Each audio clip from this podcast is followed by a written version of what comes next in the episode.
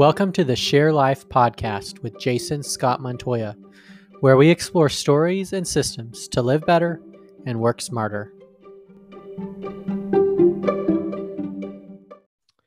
Welcome to another episode of Share Life. I'm Jason Scott Montoya, and today I'm here with Chad E. Foster, a motivational keynote speaker, sales and finance leader, inspirational change agent at Red Hat, which is a subsidiary of IBM, and a husband and father of two here in the Atlanta area with uh, where I'm living. So Chad was the first uh, blind executive to graduate from Harvard Business School's program for leadership development as one of the many achievements he's accomplished since going blind in his early 20s. We actually originally met a dec- about a decade ago at a Dale Carnegie training course we both participated in. Um, Chad has uh, a new book coming out soon, February 16th. Mark your calendars. It's called Blind Ambition How to Go from Victim to Visionary, which we'll dive into as part of this discussion. So, Chad, say hello. Hey, thanks for having me, Jason. Yeah, glad to have you. Glad, uh, looking forward to you sharing your story and and uh, and the um, insights that you have for us. So tell us a little bit about you, your story, and uh, you know, let us get to know you and and how you uh, intersected, um, you know, with me and my journey in, in Atlanta and Dale Carnegie and, and where you are now. yeah, absolutely. So I've got a bit of a unique story. You know, growing up, lived a, a fairly normal childhood. I was able to see, and I, I, played sports. I know you mentioned in your introduction that you know I, am blind or I, I went blind. Yeah. But you know, growing up, I I played sports and, and lived a relatively normal childhood. You know, I was learning yeah. the limitations of my eyesight as I started to lose it. Mm-hmm. And the older I got, you know, in high school, the, the vision started to worsen and worsen. And then in college, I finally lost my eyesight altogether.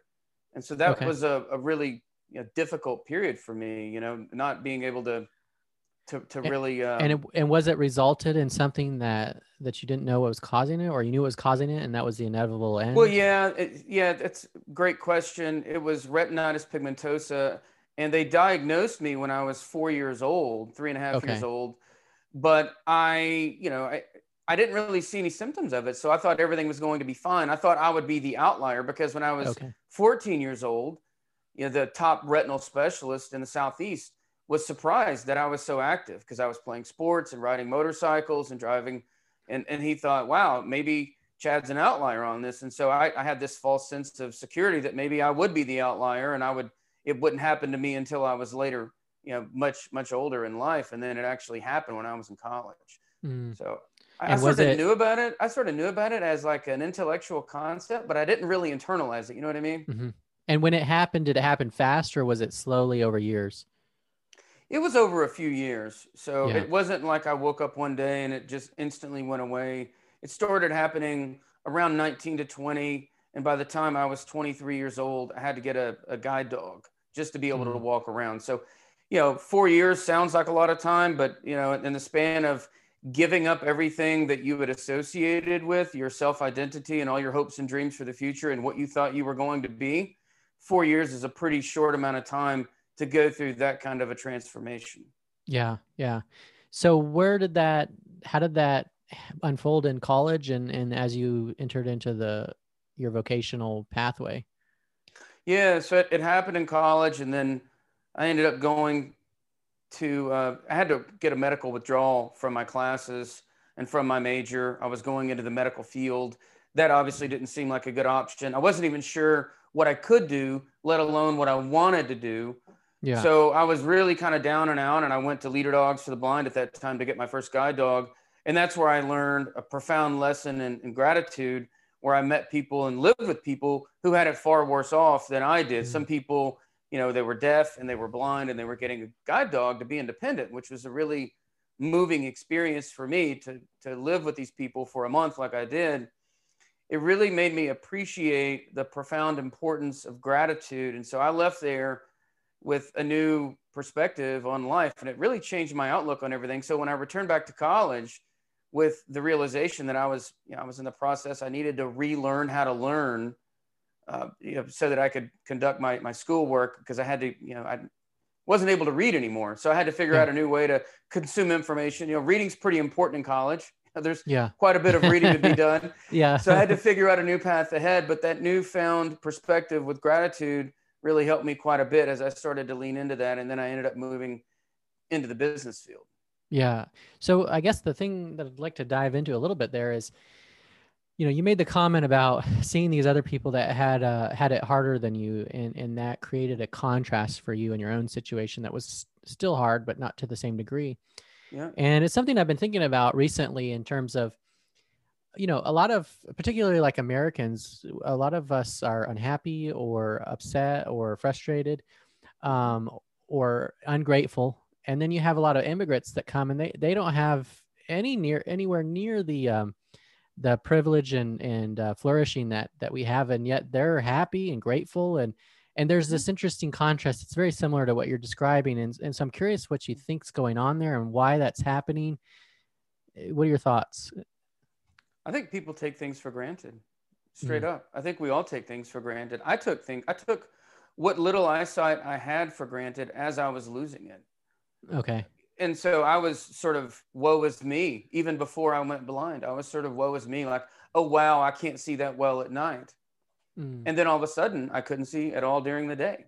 Yeah. And then and and it it puts things into perspective. I think we all have a tendency to just kind of not really put as much weight behind the things that we do have versus the things we don't have. I think all of us are are looking at what we don't have and focusing on that. And so our energy goes where our attention is. Okay. So if our attention is on what we don't have, you know, that's where our energy will flow. But if if we instead focus on the things that we do have, then I think it will improve obviously our gratitude and our and our uh, relationship with our present. But at, at, my house, my kids, we do a gratitude exercise every night because I think mm-hmm. it's one of the most important things we can do is be grateful for what we have. And so I force the family every night, we say three things that we're thankful for every day, because if we bring our conscious attention to it, my yeah. hope is that it will creep into the subconscious because I think, you know, we all get busy. We live a busy lifestyle here in the US.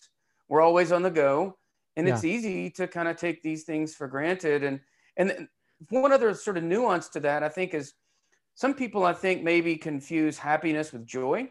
Yeah and there's there's a sense of joy which is hey i feel good in this moment yeah. and that's to me is not happy I'm, I'm, happier now and i'm more successful now than when i could see does that yeah. mean I, I feel constant joy no it doesn't it means that i have i face struggles um, but because i have a balanced life that includes purpose it includes adversity it includes growth it includes some joy it includes things that I like, but it's not all about feeling good. It's not just about like, you know, the hit of dopamine that we get when yeah. we when we do something great. You know, there, there's a lot of enjoyment we can get from doing something really hard, you know, overcoming yeah. some challenge that's really, you know, re- really difficult for each of us. So I, I just would, I, I'd, I'd want to delineate between what is joy and, and what is happiness. And are we really thinking about happiness in the, in the same way? I think some people maybe are a little little confused on that and thinking everything should be easy. And if everything yeah. were easy, I don't think life would be that enjoyable, frankly. I, you know, the, the yeah. best the best views are, are from the tallest mountains. And I know that sounds ironic coming from blind guy, but but yeah, it's it's the the more difficult it is, the more pride you feel once you accomplish it. Yeah. Yeah. Yeah. So let's kind of overlay that. You know, 2020 was a rough year for a lot of people. And and I think people responded in, in the two different ways. Some sort of looked at it as a challenge to overcome, and a lot of people looked at it as I'm a victim and and sort of were crushed under that. And and maybe the reality is we're a bit of both to different degrees in different areas. So, you know, what do you think about the challenges we faced with this pandemic, the social crisis, the political crisis, the one they sort of steamroll on top of each other, and it can be overwhelming. Um, but yet yeah. we don't have to be paralyzed by that. What, what do you what do you say to that? Well, I've I've had an interesting uh, journey. There's a lot going on here. I think um, yeah, I've seen life from multiple vantage points, and I think um, it, first of all, you know, we have to be more empathetic. I think to what everybody's facing. Not everybody's facing the same reality. Yeah. I thought I could imagine what other people face before I went blind. Yeah. But then I, I realized I actually I had no clue. Yeah. People would come up to me and tell my wife that, you know, they, they really like my dog as if I couldn't speak. Or they would ask who feeds my dog for me. Yeah. Or assume that I'm jobless or not living off, you know, or jobless and, and living off of the government. Yeah. And so I've had a lot of experiences that taught me that empathy and, and understanding and leading people through different crises, it's about meeting people where they are um, yeah. not where we assume they should be. So I'm not really, I don't really think about, you know, what my eyes are telling me. Like like a lot of people, uh, they'll they'll look at a situation and kind of take it at face value. So I think it's really important for us to think kind of where people are coming from because everybody's faced something challenging this this year. For, for example, you know, thankfully we didn't have any medical crises in my family. We know people who have. We didn't yeah. have any economic crises in my family. We know people who have. Yeah. Uh, there's a lot that's happened. You mentioned, you know, the, the medical, the social, the, uh, you know, some of the political unrest. There's been a lot going on this year. And I think it's just, I think people, frankly, have a tendency, especially with technology, to abstract themselves from a situation. You know, it's easy to, to feel a certain way behind a keyboard. And, yeah. and I don't think the pandemic is helping us. But I think when we sit down and connect with people on a human level, and yeah. talk to them one on one and really understand kind of where they're coming from with this learning mindset to, to really appreciate where they're coming from with some, some common uh, respect and, and, uh, and a little bit of humility to try and understand where they're coming from.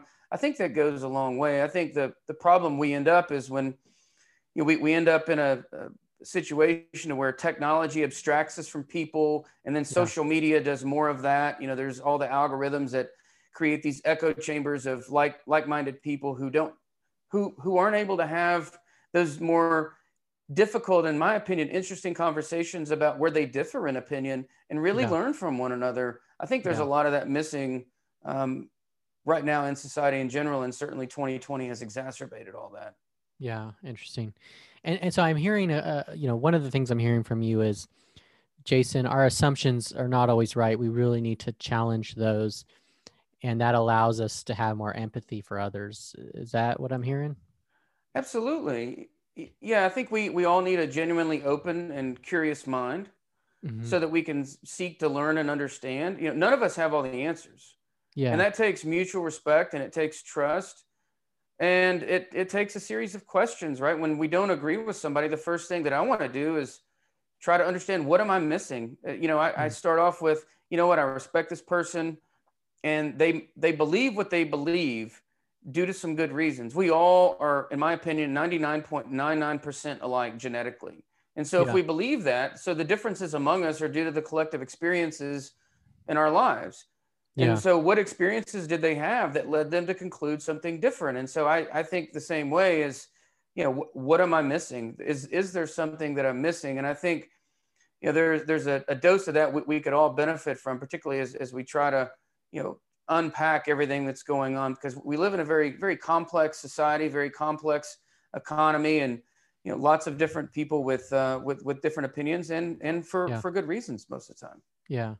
So so you mentioned you know the idea of happiness and joy and the difference between those and and being grateful versus being entitled. So when you think about just living better mm-hmm. what, what does it mean to live better? What does it mean to flourish? What does it mean um, for that to to be a part of your life? Well, yeah, happiness is is not joy. I mentioned that earlier, and I don't think living 100% comfortable all the time is the answer either. Yeah. I think there's, in, in my mind, you know, getting outside of our comfort zone is is hugely important. Uh, a mindset of growth through adversity. And that's one of the reasons why you know I, I took up snow skiing, right? I'm, I mm. really love downhill skiing. I went to Park City last week, actually. I was there with my daughter. We went on a daddy daughter ski trip and, you know, we go now. I, I started skiing after I went blind. I was yeah. 38 years old the first time that I went. And a lot of people questioned me, like, are you trying to kill yourself? What are you doing? Like, you, you realize you can't see and, and now you're going to throw yourself down a mountain. Yeah. And of course, I didn't start off on a double black diamond. Yeah. I started off on something that, you know, with, with, you know very easy like a bunny slope but yeah. first i had to get comfortable with the idea that i was knowingly and willingly putting myself out there a little bit but i think mm. that to me is is living better i could stay in my house and live safely and, and not have to worry about getting hurt on the side of a mountain. But is that really living?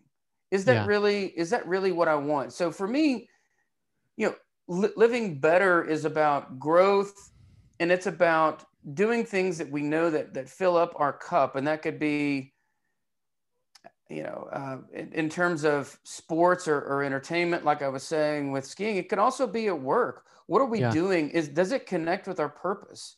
So if we can connect our purpose to our profession and our passion, you know, that to me is that intersection, that magical intersection, is where li- living better is for me personally. Mm. So you kind of, you know, as you talk about, you know, the the word courageous comes to mind, right? So I guess I'm curious, what's the difference between living courageously and living recklessly? Mm.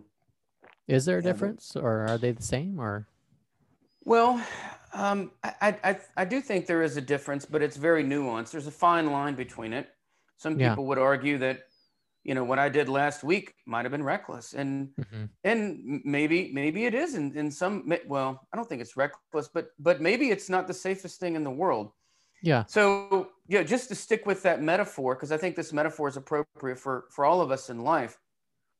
I don't get on the slopes and, uh, you know, not take any precautions. You know, I have, yeah. I have the proper equipment. I've been trained by people who have done this professionally. I have a guide who helps me work down the mountain. We have Bluetooth earpieces. We are very mindful of crowds and and trees. You know, there's I don't mind I don't mind the steepest mountain. I'll ski a double black but I'm not I'm not going to ski a double black if it's a double black because of trees and yeah. rocks and things that are going to kill me. You know, I don't yeah. really I'm, I'm, not a big fan of dying, but, at, but but at the same time, you know, I, I I am comfortable with the idea, Jason, that all of us are going to at some point we're all going to die. Okay, yeah. and we can all get hurt doing anything. You know, I was in Knoxville. I'm from Knoxville. My dad took me to the gym.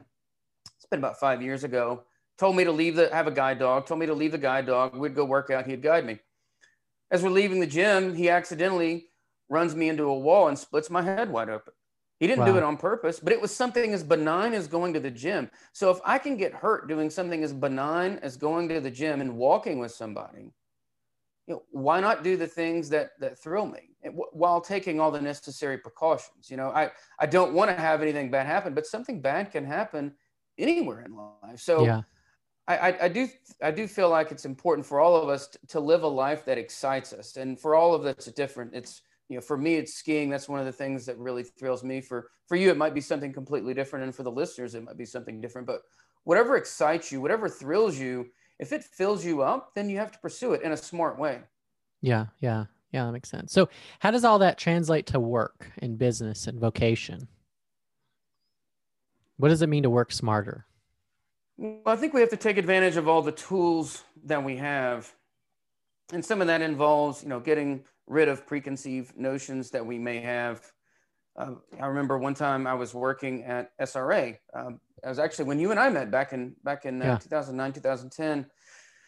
And back then, it was a complex job. I had to research congressional reports and identify Freedom of Information Act data about where certain budgets were going and trace that as part of these very large program acquisitions. And so it would involve scanning thousands and thousands of pages to find this one needle in a haystack. And a lot of people, you know, there at first doubted whether or not a blind guy could do this. It, it involves so much reading to, scan, to skim through all of those documents to find those needles and haystacks. Yeah. But what they didn't realize that I was actually using my disadvantage to my advantage. So I used my technology, which would convert all of those documents into searchable documents. And then yeah. I created a search algorithm that would go in and pull out the pieces of information that I was looking for. So I could find these needles in these haystacks in a matter of three to five minutes, whereas it took the people who were my, my peers who could see, it would take them days and weeks to find mm-hmm. this one needle in a haystack. So my, my friends or my colleagues would be searching and searching and searching, and I would fire off my algorithm and go get a cup of coffee and then come back to a summary report. And so while they were thinking that, hey, this is this is too much for anybody who can't see, you know, it's really important to be aware of all the tools that are out there. And so I like to think of it as, you know, it's it's it's almost like if you're a carpenter in, in your job, right? Yeah. If you're a carpenter who has to think about the tool that you're going to use and how you're going to use it, you're Yeah. probably not going to be a very good carpenter.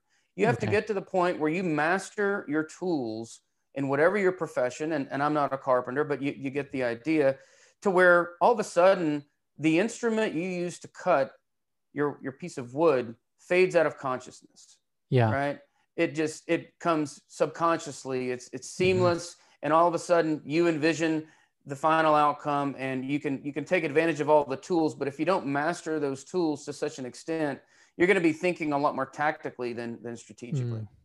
So so you're you're leaning into this idea that our limitations can actually be a leverage point for for discovering and using powerful resources. So what are your thoughts on that, you know, when you think about this idea of limitations and perhaps how much we resist it and actually how much we should probably embrace it more so? well i think you know we have to learn it's it's it's like there's there's there's fact and there's fiction Yeah. there are certain facts of a situation and there are certain stories that we tell ourselves uh, about a given situation so you could look at my situation and say all right chad you know you're, you're blind okay that's a fact you might look at it and go wow okay chad you went blind because you have really bad luck well that's not a fact that could be an interpretation of it an alternative interpretation of it could be i went blind because i'm one of the few people on the planet with the strength and toughness to overcome it and use it as a tool to reach and help other people. Yeah. Technically, those stories are correct. One of those stories holds me back, and the other story powers me forward. Yeah. So we have to be really, really careful and intentional about the stories we choose to tell ourselves about our facts, because at the end of our lives, we all become the stories that we tell ourselves. So are you going to tell yourself a story of I'm a victim? Because if you are, that's that's what you're going to be, and that's what your situation is going to materialize into. But if you Yeah. tell yourself a different story, a better story that reframes your situation and your disadvantages into advantages, then that's who you can be. Yeah. So that that that ties into the idea, you know, I want to dive into with you is this idea of mentoring and helping others. And so uh, what does that mean to you? How important is it? And and how do we help people see or frame things in a way that that helps them grow and move forward in life versus staying stuck and trapped and Yeah, isolated? I wouldn't I wouldn't be here without the mentors that I've had in my life. In my opinion, great mentors are more than just professionals. Yeah. Uh, they, they care about the humanity of, of each of us. It's more than just a professional relationship. Yeah, I've, I've had some great mentors in my life, and, and one of them, unfortunately, I lost this last year. Uh, Mm. Ben- Ben Giesman, he was uh, he was my, my my leader, my, my mentor when I worked for SRA. In fact, he was the guy I worked for when I met you Yeah. and he was you know he was a very remarkable person you know i joined sra and um, I, I didn't i'd been there for two weeks i didn't have enough vacation time and he ended up giving me time off to go visit with with my my child even though i didn't technically you know quote qualify for it he he cared about me beyond beyond just what i could do for the company and so Yeah. obviously when you have somebody like that on your side you're willing to take bullets for those kinds of people and and that's Yeah. that's how I felt towards Ben. He he stuck with me as I re- relocated back to Atlanta, and you know he passed this last April uh, due to brain cancer. He was 53 years old, and it just it Wow. reminds me of how hard it is to find great mentors and how important it is to really hold on to them once you do. But I don't think any of us can get to where we want to be without mentors, and so as we start to to move to where we want to be, make sure we're looking back and pulling people up behind us too, because none of us can do it alone. None of us. It's just Yeah. not possible. We all need people to help guide us, lead us, and mentor us along the way. Yeah. So, what would you say to someone um, who would like to to either lean into that idea, either as a men be, to mentor someone else or to be mentored? You know, how how do they move? How do they? How does that play out? Is it an organic thing or is it a, an intentional one?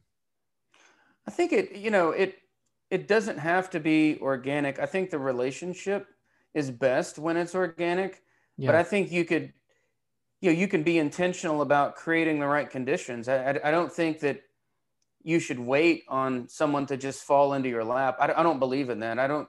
Yeah. You know, luck seems to happen to people who work harder, right? And so it's funny how that how that works out. You know, the, these people are so lucky, but they, they're working constantly on improving their conditions. And so, do you have a situation that facilitates the type of encounter that could become that organic mentoring relationship? Is it a professional club that you belong to, or is it, yeah. you know, are you attending the events at work? And I know we're in a virtual world, so that's a little bit harder, but are you setting yourself up for those types types of opportunities to present themselves? If if they're not, then you're relying on hope, and hope is not a plan. Hope does not work, right? You have to at some point t- take the steering wheel, and although you can't, you know, force somebody to be your mentor, you can create more opportunities for that organic mentoring opportunity pre- to present itself and and for you to to offer that to someone else. Yeah.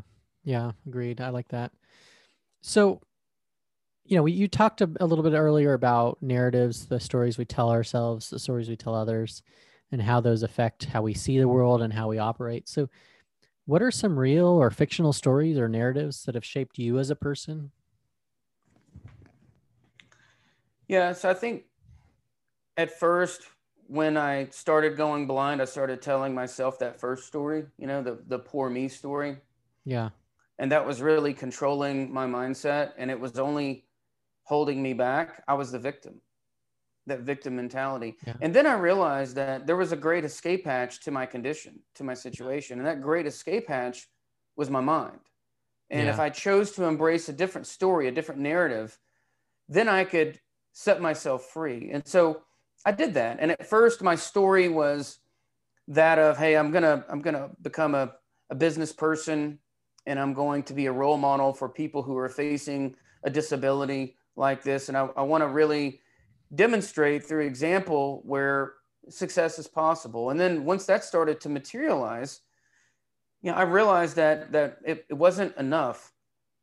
It was good to, to be able to reach people in that way, but there was more that I could do. And so then I started telling myself different stories about, you know, how I could use it to help other people, how I could use this situation, not so indirectly, but be more intentional about it. And so then my, my narrative or my story has evolved into one of, you know what, I, I have an opportunity to, to help people. And that's why I've gotten into to keynote speaking. And that's why I've, one of the reasons why I've written the book is because I feel like I can do a lot of good and I can help people. And one of the stories that I, that I tell myself today is I lost my vision to help other people improve theirs.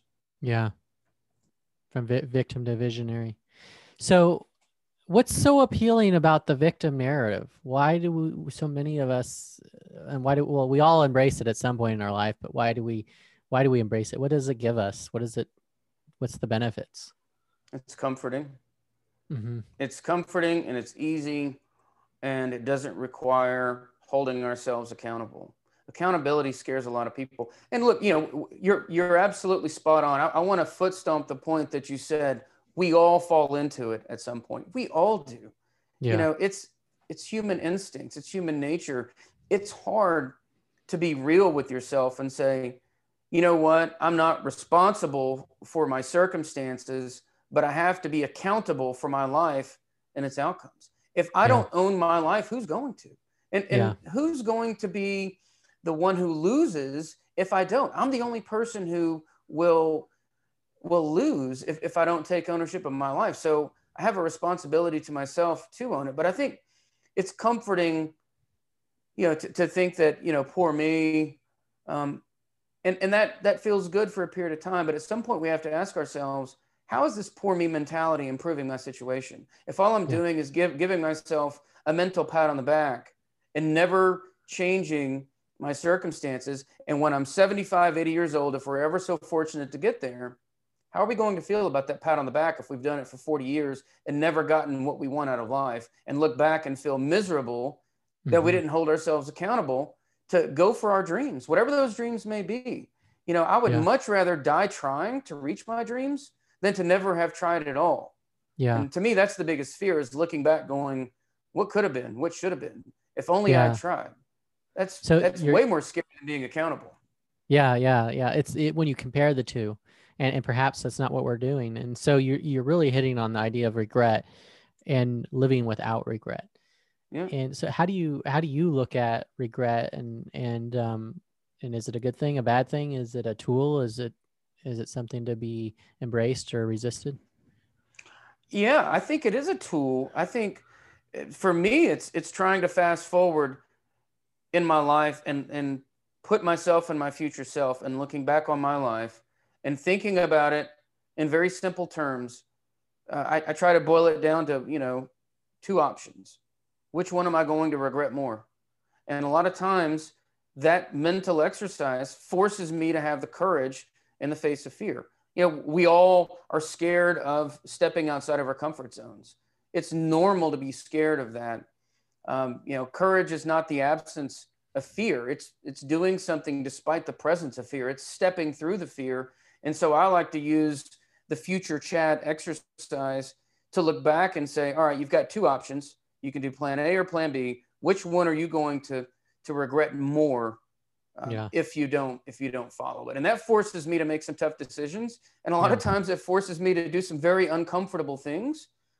But none would be uh, less uncomfortable than than standing at my future self, standing there as, as my future self, looking back, going, "Gosh, I wish I would have done the the um, the, yeah. the thing that I didn't have the guts to do." Yeah. Yeah. So how does how do systems play into all this, and how do you think about and use systems um, as part of your your journey in life and work and so on? Well, I think it's tempting, you know, for people to try and oversimplify things. That's the way the human brain is worry is, is wired, excuse me. Yeah. Down to the transaction. And you know, the reality is everything tends to belong to a, a much larger system uh, or, or mm-hmm. ecosystem. And there are always dependencies between things. And so, you know, our brains would like for it to be simple, but unfortunately that's that's just not how it works. Yeah. And we see this at Red Hat. You know, you mentioned I work at Red Hat and we're a software company. We we write open source software for the enterprise. We crowdsource innovation. Yeah. And there are lots of dependencies. I think it's a great example of just how interconnected things are between you know layers of technology and the way software is developed and all the different partners in the ecosystem. But it it highlights to me that you can't just if you focus on one thing without considering all of the implications across the broader system or ecosystem, then you're going to dilute the return that you get. Now, I'm not saying that you should, you know, try to do 10 things at once. That that never works out well. You have to focus on, you know, one or one or two things at a time, you know, to, to really have an impact. Yeah. But if you're not thinking about the broader system interdependencies, then you're going to be doing yourself a disservice. So, how do we embrace the system and sort of ride the wave of its power versus um, fighting against it? Yeah, it's it's a really good question. I think it's it's understanding that um, you have to create some inertia and, and and really trying to figure out where you can have the biggest impact on the individual element, right? And and where can you partner with others who can help you augment your capabilities in mm-hmm. other areas so that you can help to drive some of that inertia. Yeah. Okay. And and when does a system become tyrannical?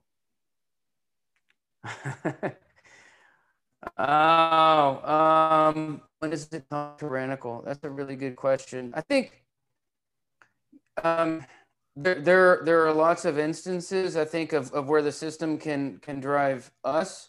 Um, I think the most important thing is to make sure that anytime you're looking across a system, whether it's a company, a management framework, um, like, like, I mentioned before, a, a technology ecosystem, you have to make sure you get all of the incentives aligned across the entire ecosystem and that is a lot easier to say than it is to do so that yeah. you've got all of the system elements working in one direction. But if you okay. have, you know, only 50% of them pulling in one direction and the other 50% going in the other direction, that's going to that's going to create complete chaos and disruption. So it's really important that when you look at it at the system level, the ecosystem level, that you create the right instruments of incentive, whether it be financial or, or otherwise, for all of the component parts to be rowing in the same direction. Mm. So you've shared a lot with us, and and we're closing out on our time here. So I wanted to, um, you know, find out how does all of this intersect with your book, um, you know, how did why did why did you decide to write it now versus years ago or or five years from now? Um, and and who who does it help and how does it help them? Okay. So I think the book really I've I've written it for people who are looking for some hope, some inspiration, and a way to connect that inspiration to implementation. So it's a story about how to nurture resilience in, in your life. So people who are facing adversity, people who feel like they need a path to a better future self, they want to unlock their full potential, or they're, they're looking to, to dare to try and do something great. And so the reason I wrote it is because for a few years, you know, I'd always sort of heard people would come up and tell me that I was inspiring. Yeah. And it was one of those things that I, I, really didn't take seriously because I didn't identify as an inspiring person or an inspiring situation. And, and maybe some of it was because I didn't want to acknowledge the gravity of my own situation. You know, if I acknowledged yeah. that I was inspiring, then that would acknowledge how difficult my situation was. So I, I, I sort of ignored that feedback for a while. And, and I wasn't even trying when I'm going to get this. It would be when I'm you know, doing my job or going to my daughter's school or, or something like that. People would, would tell me that. But then when I, I went to Harvard, I was there and I had a, a, really moving experience in Bill George's class with authentic leadership. And that was a moment that I realized that I needed to try and be more intentional about it because we talked about how to discover one's true north. And while they're doing that, my classmates continue to give me feedback, you know, that I was inspiring them. And then eventually I was elected as our graduating speaker. And I saw firsthand when I did that, when I used it for the first time intentionally, how powerfully I could help people if I were to be intentional about it. And so that moment, it inspired them and it helped them, but it inspired me too. It inspired me to understand and take action on how much of a difference I can make um, so that I can help other people and they don't have to experience the same struggles that I've experienced, yeah. but they can gain the strength that I've gained. And so yeah. it's really about communicating the lessons learned through the hardships that I've faced and the way that I've learned to create the right narrative in my life the narrative of of happiness of resilience of success of holding myself accountable of ignoring the excuses that i could make for myself but instead driving towards the dreams that i want in my life and really teaching people how to live that more fulfilled life that that you know helps them get to where they want to be uh, without having to go through all the things that i've that i've gone through yeah, yeah, interesting. And so why now? Well, versus, the, the timing. The, um, yeah. Sorry, my phone's ringing there. yeah. Put it on do not disturb. So the the timing, um, it, it just worked out to where it's coming out right after right after the pandemic started. I didn't really plan it like that, unfortunately, yeah. but but I think people can benefit from it. So it, it worked out to where it, it, takes about two years to get a book to market. Yeah. You know, I I'd worked on getting the proposal and, and shopping it and getting a publisher and, and then writing it and then getting it out on shelves. It it took some time to do it. It just so happens that it's coming out at a time when I think a lot of people can really benefit from how do how do we build resilience and that's what I that's what I teach in in uh, you know, with keynote presentations and that's what I do with workshops is teach companies how to build more resilience into the fabric of their culture and, and how to how to have individuals that are more resilient. And that's what i'm doing with the book. So there wasn't any unfortunately i can't claim any sort of uh, prescient timing. Like i actually intended to do that. It was i wasn't nostradamus in, in terms of that but i think people can really benefit from it now. As we mentioned 2020 has been a really difficult year for everybody. And i think people want to emerge from 2020 stronger than ever and I think yeah. the book is a good way to do that. In fact, we're starting a, a, blind ambition community too. We'd love to have listeners join us in that community. We're going to have special guests. We're going to go over stuff from the yeah. book. Um, so tell tell us you know, uh, how people can learn about that community, learn more about the book, learn more about you. What's uh, what's the place sure. for them to go? So they can go to chadefoster.com. That's my website, and there you'll see lots of videos and uh, articles and, and um, information about the book. And they can also go to the book page, which is blindambitionbook.com. Okay. And on that page, they can sign up for this launch uh, group or the, the Blind Ambition community Facebook group and, uh, and, and get free access when they sign up for the Blind Ambition community. They'll get free access to the digital book. If they pre order now, if they pre order the book before it goes on sale on February 16th, they can get a free audio version to download as well. And so it's a it's going to be an exciting time. We've we've had a lot of really good feedback. I've got some some good endorsements from people like uh, you know the Jim Whitehurst, who's the president of IBM, Bill George, who's a senior fellow at Harvard Business School, Tony Coelho, the guy who wrote the Americans with, the, with Disabilities Act, is also yeah. a supporter, and and uh, Joe Radioff, who's the president and CEO of Cubase. So we're we're okay. getting some good feedback that it can really help people, and and I would love to have listeners come and join us because I think it's going to be a lot of fun. We're going to have some of those people there as guests, and it's going to be a really interactive dialogue about what people can gain from the book and how they can apply it to their lives. Yeah, yeah, it sounds awesome. And then, are you uh, um, uh, active on any social media channels at all that people? Oh yeah, yeah, we're on Chatty. Uh, find Chatty Foster, and that's for Facebook and Instagram. Find Chatty Foster. Uh, I'm active on LinkedIn as well. Okay. And I'm also uh, less active, but but active on Twitter, and my okay. Twitter handle is Chad E Foster. Okay, yeah, we'll put links to those. And uh, by, by the way, all of those handles are on my website. If you go to my website, they're all right there. Okay, awesome, great. Any final thoughts or words of wisdom that you want to leave us with before we uh, conclude? Well, yeah, I think you know we're all directors in the film of our life. Yeah we all get to choose how it ends. We don't get to choose the, the, the cast of characters and all the props that are in our life. You know, we but at the end of the day, we all have to figure out, we have to visualize what a great ending to our film is. What what does a great yeah. ending to our life story look like? That includes things that are outside of our control. For me, it's blindness. For you, it's going to be something else. For all of us, it's it's something different. There are things that we can't change, but we have to visualize what a great ending to our story is. And once we can start to visualize that happy ending, including our cast of characters and all the baggage that we bring with the props that, that each of us have in our life, then we can really start to build a plan around that, how to make that vision come to reality. Yeah. Yeah, that's awesome. Well, thank you so much, mm-hmm. Chad, for sharing. I appreciate it. My pleasure. Thank you for having me, Jason. Awesome.